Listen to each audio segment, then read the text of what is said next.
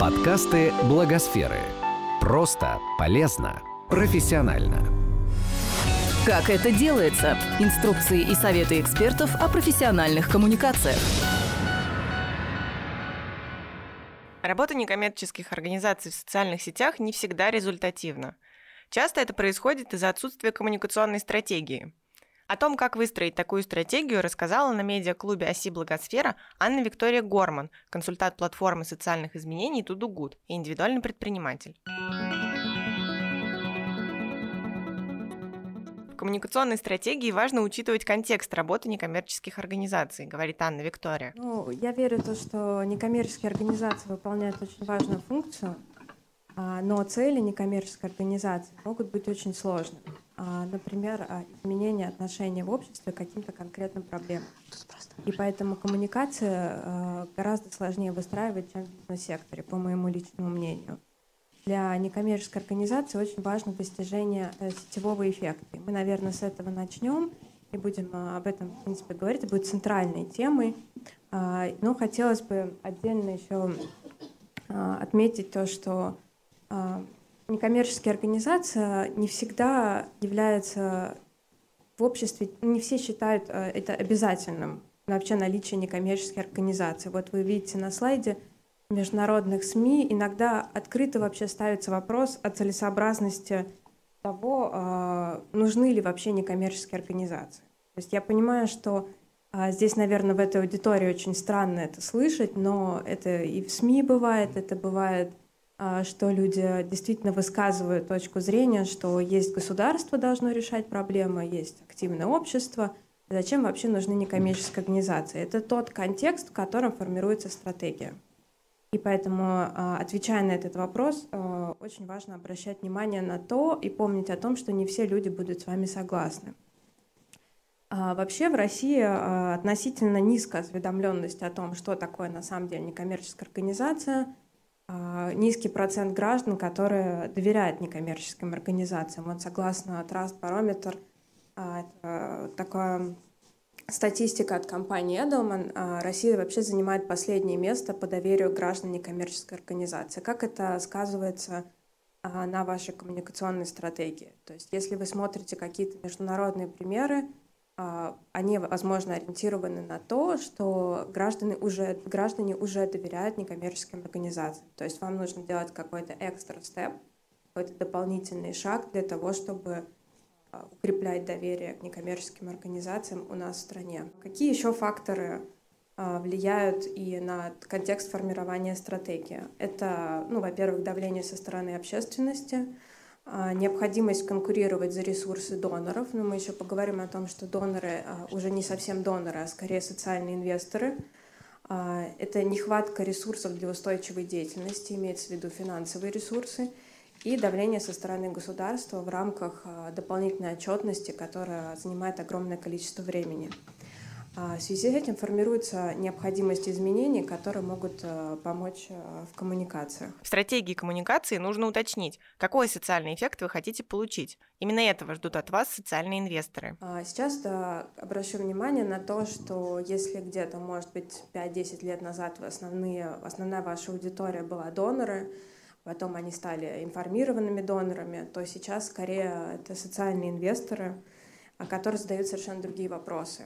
А, то есть у них могут быть, они могут а, вкладывать благотворительный капитал, который не предполагает отдачи. Они могут а, вкладывать деньги, которые терпеливый капитал, то есть, но они все равно завязаны на то, что вы должны им предоставить некий социальный результат. И в коммуникациях, которые вы, соответственно, в стратегии коммуникации необходимо прописывать, какой именно социальный эффект будет достигнут и как именно этот результат будет коммуницироваться. Какие вопросы могут задавать социальный инвестор? А, в целом он будет оценивать а, вашу экономическую эффективность, социальный эффект, а, эффективность процессов организации и отвечать на вопрос, имеет ли ваше конкретное НКО право на существование. То есть может ли он доверить вам свои средства для того, чтобы вы более эффективно, чем он в своем там или она в своем кругу, а, реализовали ту или иную миссию. А, первый, наверное, вопрос – это о том, правильно ли вы расставили приоритеты. А, в формирование своей проблемы, своей миссии, видения. Существует мнение, что именно экономисты занимаются этим вопросом. То есть если, как, например, здесь на этом TED-токе, если у вас будет время потом посмотреть, очень интересный TED-ток о том, а, что если вы спрашиваете специалистов по болезням, то, возможно, они выберут основную проблему — это малярия.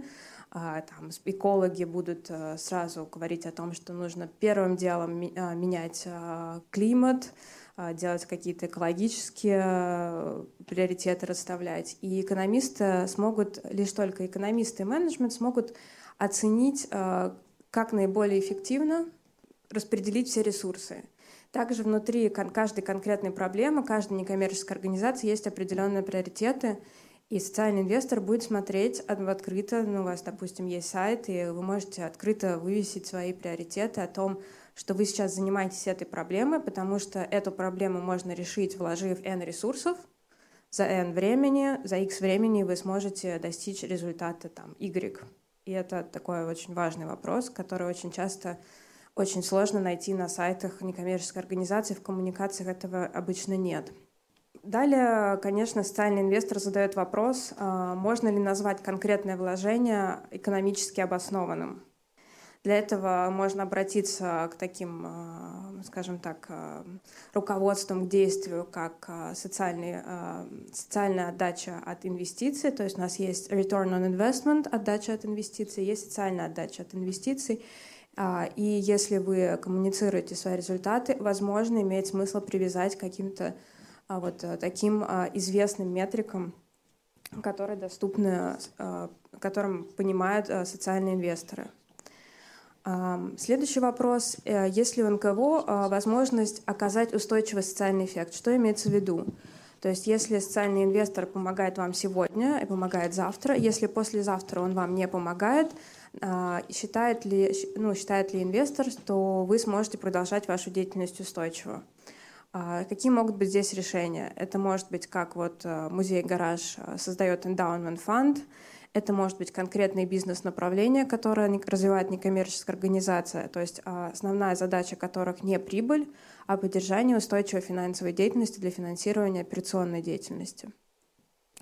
А, и существует э, огромное количество мифов, которые а, вокруг некоммерческой организации существуют, о том, что вообще у некоммерческой организации не должно быть источников дохода. На самом деле для того, чтобы организация существовала устойчиво, они должны быть. Может быть, есть, существует огромное количество примеров, и действительно вопрос в том, как это реализовывать, но на это обращают внимание социальные инвесторы. То есть очень хорошо, если есть какой-то доход, и вы его открыто транслируете.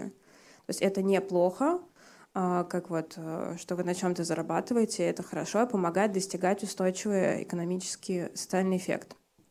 Какие еще вопросы могут возникнуть у инвесторов? Это стратегия управления рисками, это ваши стратегические партнерства с теми или иными организациями, это те финансовые навыки, которые вы транслируете в своих коммуникациях, а, и прозрачная и реалистичная финансовая стратегия. А, это может быть как отдельные документы на сайте, это могут быть отдельные небольшие статьи в профильных изданиях, но действительно хотелось бы обратить ваше внимание, что это очень часто отсутствует у российских некоммерческих организаций в онлайн или офлайн пространстве. А, на что еще можно обратить внимание? На путь а, конкретного вклада до благополучателя. Огромное количество статей а, говорит о том, что там N процентов идет не конкретно благополучателю, а, допустим, банку. И какой-то процент идет посредникам. И, в принципе, ваши доноры или социальные инвесторы, они могут выбрать, на какой проект они хотят конкретно направить свои ресурсы. Некоторые некоммерческие организации это позволяют. А, и как а, много, какой процент а, их вклада вы сможете отправить непосредственно благополучателям. Эта информация тоже хорошо, если открыто транслируется. И Опять же, вот некоторые доказательства того, что социальные инвесторы интересуются этим, то есть есть даже отдельные ресурсы, как вот Charity Navigator, который показывает, сколько конкретно процентов уходит на такие платежные сервисы, как PayPal или банком. А здесь э, ну, могут быть даже какие-то очень нестандартные решения, как там принятие пожертвований в биткоинах, которая ну, сейчас такая очень противоречивая тема, но тем не менее некоторые некоммерческие организации идут для, для этого, чтобы сократить как раз путь конкретного вклада как ответ на запрос от общественности. Пока осознанных социальных инвесторов в России не так много, но важно ориентироваться именно на них. Добрый день. А, я хотела задать вопрос про аудиторию. Вы в самом начале сказали о социальных инвесторах.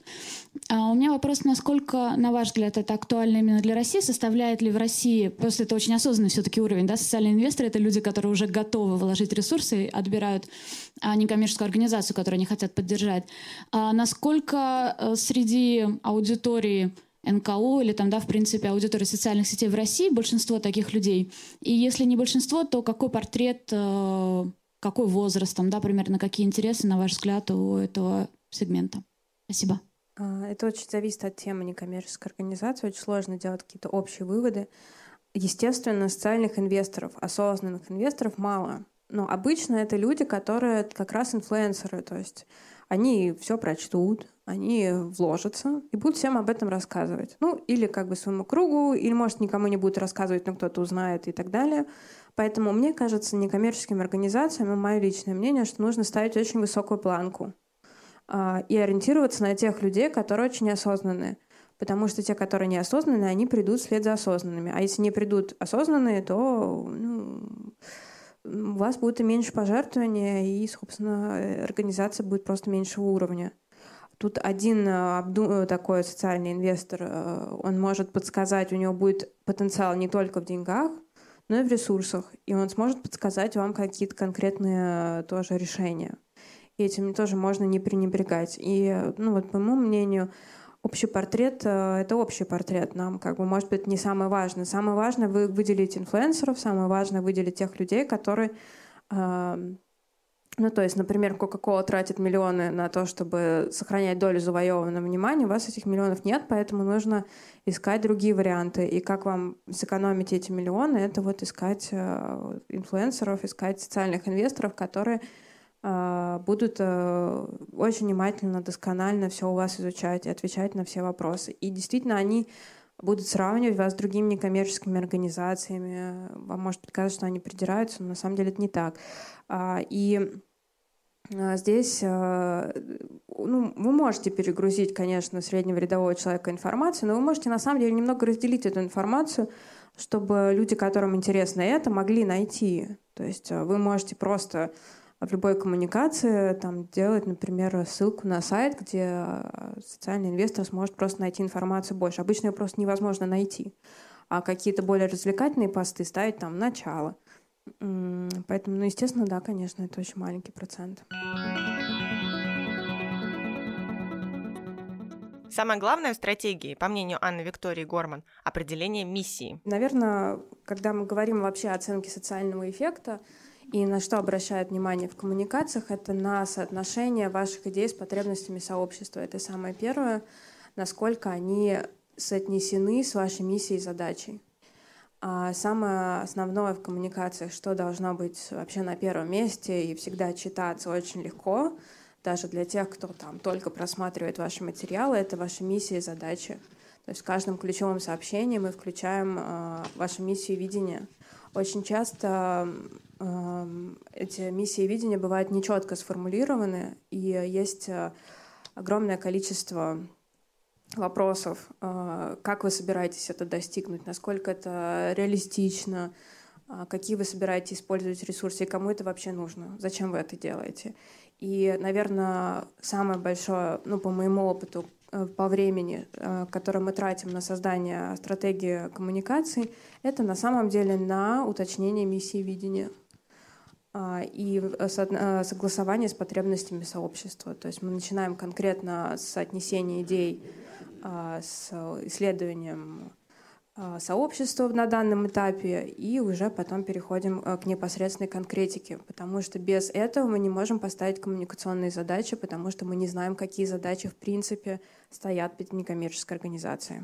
ну, в конкретных измеряемых результатах. И выделяя ключевого благополучателя, мы задаем вопрос, зачем мы это делаем, то есть зачем некоммерческая организация существует, зачем существует там фонд или что-то еще, как мы удовлетворяем конкретно социальную потребность, и мы здесь транслируем э, внутри э, организации, что мы делаем, как мы это делаем, а зачем мы это делаем, мы с, э, с этого вопроса, ответа на этот вопрос начинаем все внешние коммуникации. Не забывайте рассказывать про свою миссию, так вы укрепите доверие к себе. Здесь как бы вот про доверие, да, снова о том, на чем строится доверие, чтобы ну, подвести итог вообще первой части семинара. Значит, оно строится на том, что некоммерческая организация доказала свою эффективность, то есть эффективность программ, конкретных процессов и достигла конкретного социального эффекта. Этот эффект устойчив. А, как мы можем это посмотреть? По теории изменений, по истории деятельности, исследованию по устойчивости. А, и организация использовала все доступные ресурсы. То есть она вовлекла все стейк, всех стейкхолдеров, привлекла других некоммерческих организаций, использовала возможности технологий. А далее такой важный момент, на который тоже редко обращают внимание, что коммуни- а, коммуникация строится на основании того, что деятельность некоммерческой организации предсказуема. А, то есть есть конкретно стратегический долгосрочный план. То есть социальный инвестор понимает, что сегодня он там вкладывает, послезавтра вы из этих денег сделаете то и третье там и так далее. А если он не будет э, вкладывать, то там у вас есть как бы план Б, С и Д. А, ну и вся оценка, да, и э, деятельность, она представлена понятно и прозрачно. То есть э, не надо там вам звонить, писать для того, чтобы получить а, все конкретные ответы на все вопросы, которые могут возникнуть у социального инвестора. А, и, конечно, да, еще раз обращу внимание, что построение доверия начинается на самом деле с первичной информации, которая расположена на сайте. В социальных сетях это то, что а, написано в описании страницы. Первые посты, если это Инстаграм, то это вот э, первая, первая линия ваши highlights, э, ну, там, stories и так далее. И везде, конечно, если э, там человек пролистывает страницу и не видит вашей миссии, то очень сложно дальше тогда строить коммуникацию. А, и поэтому бывает, что некоммерческие организации устают повторять, чем же они занимаются, зачем они это делают, и, в общем, забывают. А на самом деле приходят новые люди, и э, им необходимо тоже рассказывать о том, что, что миссия, видение и так далее. Поставить цели и оценить социальный эффект помогут логические инструменты. Как что может э, помочь на самом деле оценить социальный эффект и вообще построить коммуникацию? Это такие инструменты, как э, логические фреймворки, как дерево решений, дерево проблем, точнее, которым мы потом добавляем решение. Эта инфографика поможет не только конкретно подготовить стратегию, но очень хороша для коммуникации. То есть, в принципе, такую инфографику доступную можно выкладывать и в соцсети, можно выкладывать в отчеты, но а, Тут непосредственно будут э, другие примеры, и по ссылкам вы сможете найти а, обычно такое составление дерева решения на самом деле не очень тривиальная задача и занимает несколько дней командой. То есть для того, чтобы учесть а, все возможные, возможные проблемы и учесть логические связи между ними. Конечно, анализируя потребности сообщества, мы включаем потребности всех стейкхолдеров, то есть всех заинтересованных лиц.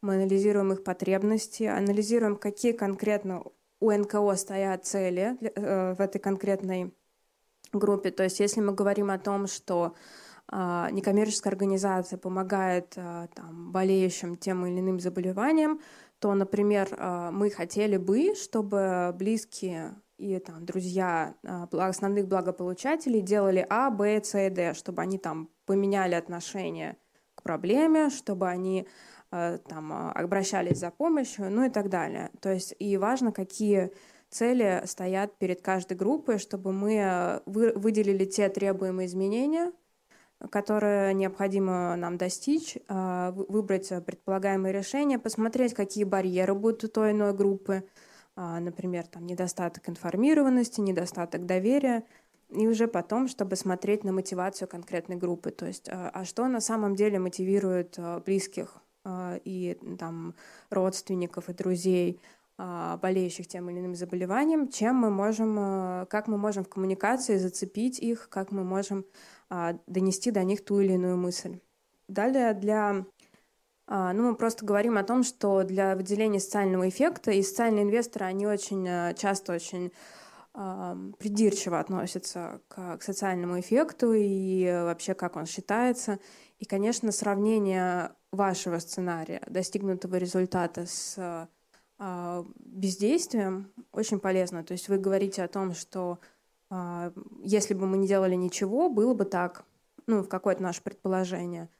А, соответственно, устойчивых достигнутых изменений во времени ре, реализуется или там достигнуто теми или иными действиями. То есть вы открыто коммуницируете о том, что вы понимаете, что вы, вы, вы сравнили с ваш сценарий с сценарием бездействия, и ваши изменения действительно устойчивы во времени. И здесь важно понимать э, различия между промежуточным результатом. Например, э, очень часто некоммерческие организации коммуницируют, что наше мероприятие пришло там 100 человек, или там 100 детей получили э, такую-то помощь и так далее. Что это такое? На самом деле это просто промежуточный результат – которое просто показывает на ну, какой-то, может быть, он важен вам внутренне, может быть, его иногда действительно нужно коммуницировать, но это не социальный результат и, тем не менее, не социальный эффект, потому что это неустойчиво. То есть, ну, люди пришли, и неважно, там, что они вынесли из этого, повысился ли качество, качество их жизни и так далее. И в коммуникациях часто ставят на первое, на первое, то есть начинают там, мы провели э, мероприятие, 100 человек э, получили ту или иную информацию. Если мы переносим это ну, как бы обратно, да, и начинаем с того, что наш устойчивый результат такой, а для того, чтобы устойчивый результат был такой, мы провели мероприятие. То есть уже совершенно другой уровень доверия э, к информации.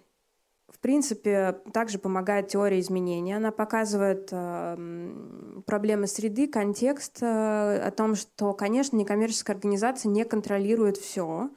А, есть, могут быть другие причины изменений, которые за пределами деятельности. И точно так же, как дерево решения, вы можете показывать такие же логические фреймворки, а, и они могут помогать эм, построить коммуникацию. То есть вы начинаете с изменений, рассказываете, как вы применяете теорию изменений и так далее. То есть, э, по, ну, то есть это помогает просто формулировать те иные сообщения.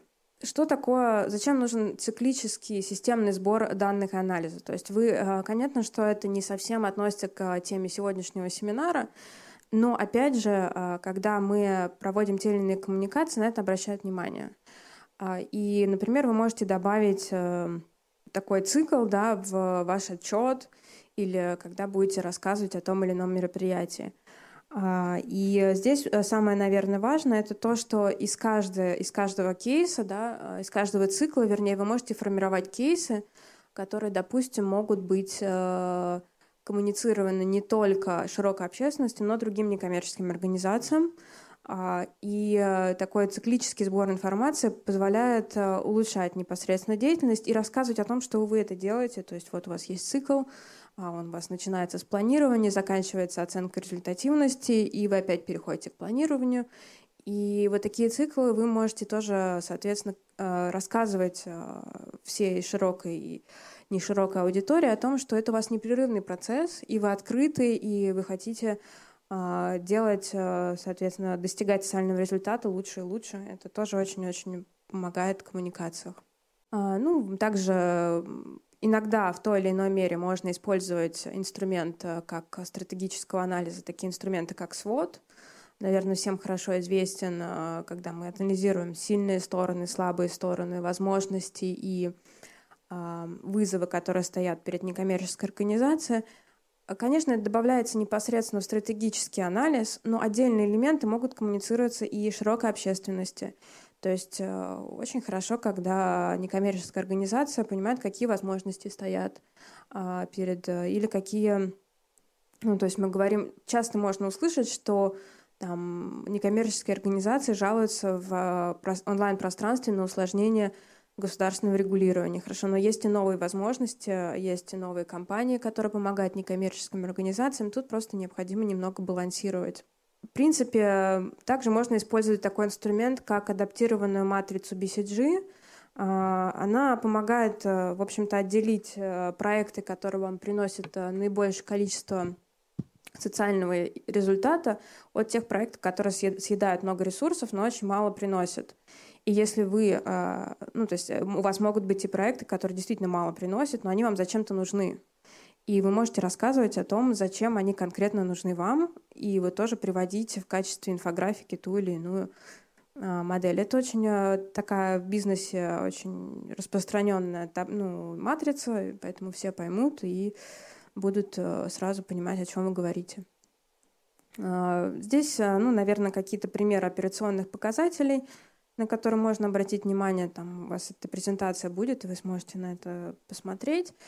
Также как бы есть э, показатели, здесь, наверное, обращу внимание на то, что на структуру показателей. То есть э, здесь, э, оценивая результативность и коммуницируя результативность ваших результатов, будет очень здорово, если вы начнете, например, с social return on investment, если для вас это релевантно или самое релевантное, а даже далее уже перейдете к каким-то операционным или промежуточным результатам таком структурированном виде. Исходя из поставленных задач, некоммерческая организация может оценить свою деятельность. О выборе методики оценки деятельности и ее коммуникации, да, в принципе, очень важно обращать внимание на то, какая перед вами стоит основная задача, приоритетная. Если мы говорим, что это повышение уровня осведомленности, то здесь очень просто. Вы провели какую-то кампанию, и вы смотрите на охват. А если это изменение отношения к проблеме, то тогда уже это проведенные опросы. И опросы могут быть как э, проведенные э, непосредственно вами, так и с э, соответствующими организациями. И тогда вы можете сделать такие двойные коммуникации. То есть, если вы попросите какую-то социальную организацию провести опрос по той или иной проблеме, то они проведут коммуникацию у себя, потому что это, им это здорово. Они хотят работать с некоммерческим сектором, а у вас это будет еще одна коммуникация. Но вашим результатом будет не охват. Вашим результатом тогда будет результат этого опроса. И когда вы коммуницируете эти результаты, то также по, по оценке вы начинаете с того, что нашей организации в этом году удалось изменить мнение общественности там, на столько-то процентов. Мы это посчитали таким-таким-то образом, нам помогла такая-такая организация, а вообще, как бы, ну, еще мы провели там для тысячи людей мероприятия. Это повышение осведомленности. Если мы говорим про улучшение качества жизни, то здесь, конечно, все сложнее. Мы, например, если говорим о болеющих о там, детях, то это будут данные о пациентах, это будут какие-то врачебные исследования. Мы не можем говорить о том, что мы улучшили качество жизни, просто проведя те или иные семинары. Тогда у э, доверия, которое нам необходимо укреплять, оно, наоборот, падает. И на этом очень важно обращать внимание. По мнению эксперта, некоммерческие организации должны показывать, что используют новые технологии. Это доказывает их эффективность. И очень часто некоммерческим организациям такое, такая бывает претензия, что некоммерческие организации недостаточно э, участвуют э, в технологическом прогрессе. То есть у нас есть искусственный интеллект, э, есть огромный там блокчейн, а вот некоммерческие организации, они в прошлом веке, они, в общем, никак не... И поэтому они неэффективны. И какой вот, допустим, я предлагаю вы, вы, выход, это открыто говорить об этом, что мы можем себе там позволить обратиться в эту организацию, стараться применять а, те или иные а, новые технологии и говорить об этом. То есть, например, а, есть такая компания в Берлине, она называется Data Science for Social Good, то есть любая некоммерческая организация может обратиться в, это, в эту компанию, не знаю, за какие деньги, возможно, вообще бесплатно, и те представители науки о данных, которые хотят работать в этом секторе, они совершенно бесплатно э, по большей части реализуют, э, помогают вам выделить те или иные э, данные. Возможно, эти данные не будут для вас очень релевантны. Но тот факт, что вы используете новые технологии, на самом деле очень важно коммуницировать и рассказывать о том, что вы пытаетесь, вы знаете, и вы говорите о том, что ваши процессы должны быть эффективны. Другой пример. Схожая организация, и опять же некоторые статьи о том, что, в общем, наука о данных может очень хорошо помочь социальным инновациям. Есть конкретные кейсы, а, может быть, вам интересно будет их посмотреть. А, и могут быть и другие способы о том, как а, некоммерческие организации могут, э, скажем так, ускорить свои процессы, которым можно коммуницировать. Это может быть даже автоматизированная система рассылки сообщений, но если вы рассказываете социальным инвесторам, что это у вас есть, социальный инвестор понимает, что вы используете ресурс эффективно. То есть у вас есть какие-то автоматизированные процессы, вы об этом подумали, а не... Ну, часто бывает такое представление, что в некоммерческих организациях все делается вручную, что там кто-то сидит, и это очень неэффективно, и никто не хочет на это тратить денег. А, даже как бы понимая, что, может быть, проще напрямую дать благополучателям денег, а вот не, не будет кто-то там рассылать эти сообщения. А, хорошо ли это плохо, это другой вопрос, но это мнение существует, и если мы коммуницируем о том, что это не так, то это помогает доносить наши ключевые сообщения, другие. То есть это какой-то барьер, который мы преодолеваем а, для того, чтобы наши основные мысли, наши основные идеи, например, если мы хотим изменить отношение к той или иной проблеме, они будут донесены и пройдут через этот барьер.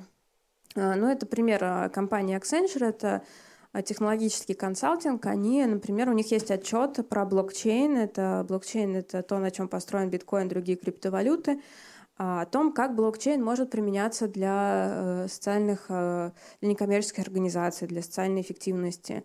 А здесь кратко скажу, что блокчейн помогает сделать э, все достаточно прозрачным.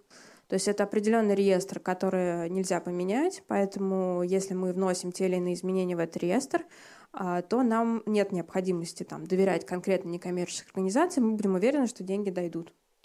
А, поэтому на это тоже можно обратить внимание и пробовать использовать. На самом деле в блокчейн-среде достаточно много, достаточно активный некоммерческий сектор международный. Для достижения сетевого эффекта НКО важно привлекать к решению проблем сообщества. И на самом деле, как мы уже говорили, задачи перед э, некоммерческими организациями стоят очень сложные. И для достижения сетевого эффекта важно на самом деле привлекать сообщество к решению проблем, привлекать других некоммерческих организаций, ресурсы других некоммерческих организаций. И вот социальные сети как раз являются такой возможностью этого социального эффекта достигнуть. Кроме того, можно привлекать лидеров мнений. Вообще, как, как привлекать opinion лидеров, как можно способствовать достижению социального эффекта, ну, в международном пространстве есть, например, такой ресурс Look to the Stars, и это он показывает о том, какие селебрити, какие звезды в каких некоммерческих организациях участвуют. То есть мы видим, что ЮНИСЕФ, например, э, привлек ни много ни мало 358 селебритис за какой-то период. А, и чем он занимается. В России пока такого ресурса нет, но это не мешает на самом деле его, ну не то чтобы создать, но немножко проанализировать. То есть все равно те или иные звезды а, участвуют. Да? Не обязательно это должны быть а, очень известные люди, это все зависит от вашей аудитории.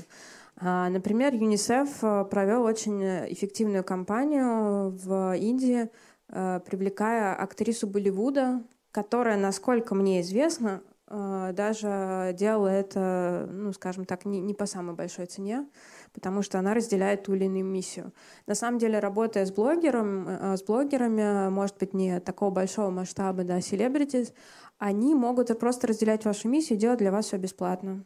То есть э, в моей практике существуют такие кейсы, когда просто блогеры заражаются идеей, им нравится то, чем вы занимаетесь, они понимают и могут поставить свое имя рядом с вами. Единственное, когда вы выбираете селебритис, а, вам точно так же может быть какое-то поступить предложение, но ваша организация будет ассоциироваться с именем того или иного блогера или селебрити, а, и иногда лучше отказывать, потому что негативная репутация – а, того или иного человека может негативно оказаться, сказаться на вас. На что можно обращать внимание, например, на толерантность э, к разным вопросам. То есть если человек, э, блогер, э, очень активно поддерживает одну тему, но, например, нетолерантно относится к какой-то другой теме, это может вас насторожить. И действительно, пока в российском пространстве не могу сказать, но в международном пространстве уже были такие скандалы.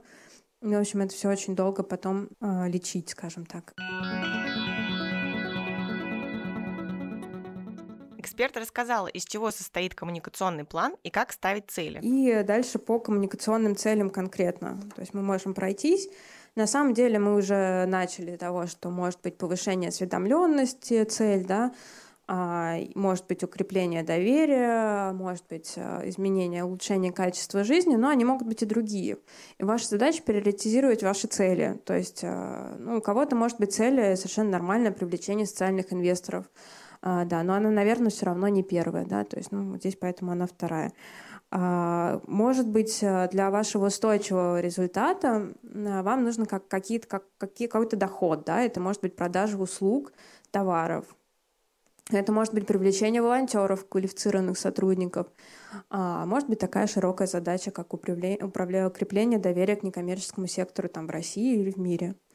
А, и когда вы ставите эти цели, приоритизируете, вы сможете сразу понять, на самом деле, как вы эти цели будете измерять. А, про повышение осведомленности мы уже поговорили, про привлечение социальных инвесторов все понятно, сколько денег пришло, столько пришло. А вот ну, про привлечение волонтеров вы сможете, например, оценить э, качество резюме там, или волонтеров, которые будут к вам приходить. А, и, наверное, начиная с стратегии коммуникации, там, это мы начинаем с пирамиды, да, которая вот была здесь. А второй этап — это наши цели и то, как мы будем эти цели измерять. Они должны быть конкретные, приоритизированные, достижимые, измеряемые и так далее. Еще раз напомню о том, что э, самый основной вопрос, на который мы отвечаем в коммуникации, это зачем. А если вот вам интересно, откуда это взялось э, в медиапространстве, то вот э, Саймон Сайник, если я правильно произношу имя, я немного в этом сомневаюсь, э, сделал такой прекрасный TED-ток, очень вдохновляющий, есть э, субтитры на русском языке по ссылке. А, и он рассказывает о том, как а, лидеры в том или ином, на самом деле, ну даже в бизнесе, да, как они а, вдохновляют других на те или иные действия. Они не отвечают на вопрос, что вот мы компания, чем, чем мы занимаемся. Они отвечают на вопрос, зачем они это делают. Они э, собирают вокруг себя последователей с, с теми же идеями, которые разделяют их ценности, и тогда уже после этого они могут рассказать о продукте. Но на самом деле люди не покупают ну, согласно мнению и, в общем, э, Саймона, о том, что люди не покупают продукты, они покупают э, то, зачем вы его делаете. А так как некоммерческая организация, отвечая на вопрос, зачем, в общем-то, доказывает, э, что она существует не просто так, то это на самом деле очень ключевая тема для некоммерческих организаций. И еще раз повторю, что это вопрос «зачем?» должен быть связан с тем, э, с ключевым благополучателем. После этого, очень э, разрабатывая, соответственно, стратегию, мы обращаем внимание на всех стейкхолдеров. Уже немного мы об этом поговорили. А тут может быть важно учесть то, что стейкхолдеров может быть очень много, но их надо как-то поделить по группам. А если мы говорим, например, что ключевой благополучатель — это дети, там, э, которые проходят а, имеют трудности в образовании, то одна из ваших групп стейкхолдеров будет там учителя, если это пациенты с определенным заболеванием, это врачи, и на них, а, то есть они обладают а, той или иной способностью помогать и способствовать достижению вашей миссии. И то, как вы, с ними, как вы это, ну, скажем так, используете, так как вы с ними коммуницируете, поможет сетевому эффекту, и, и эти действия тоже можно о них открыто рассказывать а, и так далее. Когда мы, значит, эм, анализируем стейкхолдеров, то в каждой группе, исходя из барьеров, из мотивации группы, из потенциала для решения проблемы, например, врачей и учителей, мы а, выделяем ключевые сообщения, не забывая о том, что способ коммуникации с каждой группы будет разный. А, если мы говорим там про детей, то их, скорее всего, не будет в Фейсбуке, потому что Фейсбук сейчас там в 14-15 лет но они не пользуются. Они пользуются какими-то другими социальными сетями, либо ВКонтакте, либо чем-то еще. Если мы говорим про Uh, ну, то есть надо понимать, где находится ваша аудитория, какой периодичностью она хочет получать те или иные сообщения. То есть понятно, что бизнес-аудитория очень не хочет получать сообщения часто. Очень хочет получать их раз в два месяца, а может быть и немного реже. Что говорит нам, на самом деле, подсказывает теория управления изменениями и чем она может помочь а, в коммуникации. А, здесь она говорит о том, что вам необходимо построить э, коалицию людей, которые а, разделяют ваши ценности. И это могут быть и опинион-лидеры, и блогеры и так далее. Но построив вот эту массу, да, убедившись, что они с вами помогают ваши ambassadors, или как вы их не назовите, очень-очень помогает их объединять, и вот эти вот возможности по объединению для достижения того иного изменения вы можете прочитать как раз вот, допустим, в приведенных книгах, а, есть определенные этапы. Если вы будете вашим амбассадору рассказывать о том, что вот есть теория управления изменениями, на самом деле это будет очень полезно. То есть они будут знать, как строить им свои коммуникации, и вы будете знать, как, а, ну, например, такой основной эффект, что любая коммуникация может начинаться с того, что а, нам необходимо создать чувство того, что нужно делать что-то срочно. То есть, например, если вы хотите поменять отношение к проблеме болеющих детей там, каким-то конкретным заболеванием, то вам нужно сначала объяснить, зачем нужно делать это конкретно сейчас. То есть есть же много, большое количество других проблем, а почему нам надо начинать вот, вот прямо вот здесь и прямо сейчас, и прямо вот э, именно с этой проблемы. А уже дальше мы можем э, коммуницировать, там, что можно сделать и так далее. И здесь немного о том, что на самом деле задача изменения, она очень сложная, и там, там в бизнесе, например, существует определенные правила, и даже вот теория диффузии инноваций Роджер, Роджерса появилась, которая, в общем, говорит о том, что у нас, э, наверное, как вы знаете, есть инноваторы, ранние последователи. Для того, чтобы преодолеть а, вот от ранних последователей перейти к раннему большинству, да, для чтобы как бы любое изменение, которое вы вносите, достигло результата, то необходимо там, соответственно, а, например, объяснять, э, как, э, как, насколько устойчива инновация, насколько она будет важна не только сегодня, а насколько, насколько допустим, то, то изменение отношения к проблеме, которое вы предлагаете, будет актуально через 10 лет. Тоже очень часто это упускают. Некоммерческой организации может показаться, что выстроить коммуникационную стратегию самому очень сложно – если вы не хотите заниматься этим самостоятельно, можете обратиться к соответствующим специалистам. Некоторые готовы сделать это бесплатно. Вы уже упомянули To Do. Очень классная команда, там можно привлекать волонтеров. Но на самом деле, мое мнение, на первом этапе вам никто не нужен. Вы прекрасно можете посмотреть на вот, вот это вот такой какой-то фреймворк. А, вы начинаете все это делать. А, и конкретно специалист, э, ну да, он может помочь вам сделать это быстрее, а, но на самом деле любой специалист из мне не будет знать вашу организацию так хорошо, поэтому начинайте, пожалуйста, а, с команды, собирайте команду внутри. Есть вот э, фреймворки, берете классические стратегические фреймворки, берете там, допустим, выделяете, как вы будете считать социальный эффект, читаете про теорию изменений и так далее. Тут как бы на самом деле э, ничего. Когда вы уже составили конкретные цели, и уже как конкретный план у вас есть, вы тогда с наименьшим количеством, э, вы можете просто показать его специалисту, и кто-то вам просто скажет, да, там быстро что, что пойдет, что не пойдет, и там по тем или иным проблемам. Потому что если вы привлечете, допустим, ну, такого специалиста по стратегии, допустим, как я, да, то я там в целом-то, в общем-то, расскажу, а может быть, про Viber я ничего не знаю, ну, как вот, и про конкретный регион. Поэтому вам на самом деле потребуется очень много людей, которые помогут э, в той или иной сфере. А, и опять же, как бы на самом деле некоммерческие организации редко обращаются, но очень многие специалисты готовы консультировать бесплатно или там за какие-то минимальные суммы, потому что они, ну, то есть это может быть их вкладом. А если у вас совпадают ценности, если вы прокоммуницируете конкретному специалисту, допустим, вам понадобится Telegram-бот, ну, там, друг, да, такой пример, а может и не понадобится. То есть вы просто найдете там человека, разместите э, в Телеграме, желательно сразу в каком-то чате, да, для программистов, что вот, ребят, у меня такая классная миссия, кто-нибудь сделает, ну, кто-то сразу сделает. В общем-то, обычно так это происходит. И если вы проактивно найдете разных специалистов, то эффект будет гораздо лучше.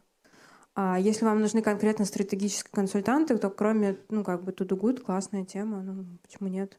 Но они не сделают э, конкретную стратегию в социальных сетях, они сделают общую коммуникационную стратегию, и вам потом все равно придется обращаться к другим специалистам. Поэтому если вы начнете э, самостоятельно, то это очень сильно сэкономит время и будет очень полезным упражнением для всей команды, которая на самом деле решает такие важные стратегические вопросы, становится ближе, работоспособней. Каждый понимает, к какому показателю. Не то, что ему сказали, вот привязывайся к этому показателю, и твоя деятельность, она вот поэтому будет оцениваться. А на самом деле человек сам выделил свой ключевой показатель, и тогда он, конечно, с наибольшей мотивацией а, будет работать над, над этим показателем и уже сам как-то сам двигаться, не надо будет никакие внешние ресурсы.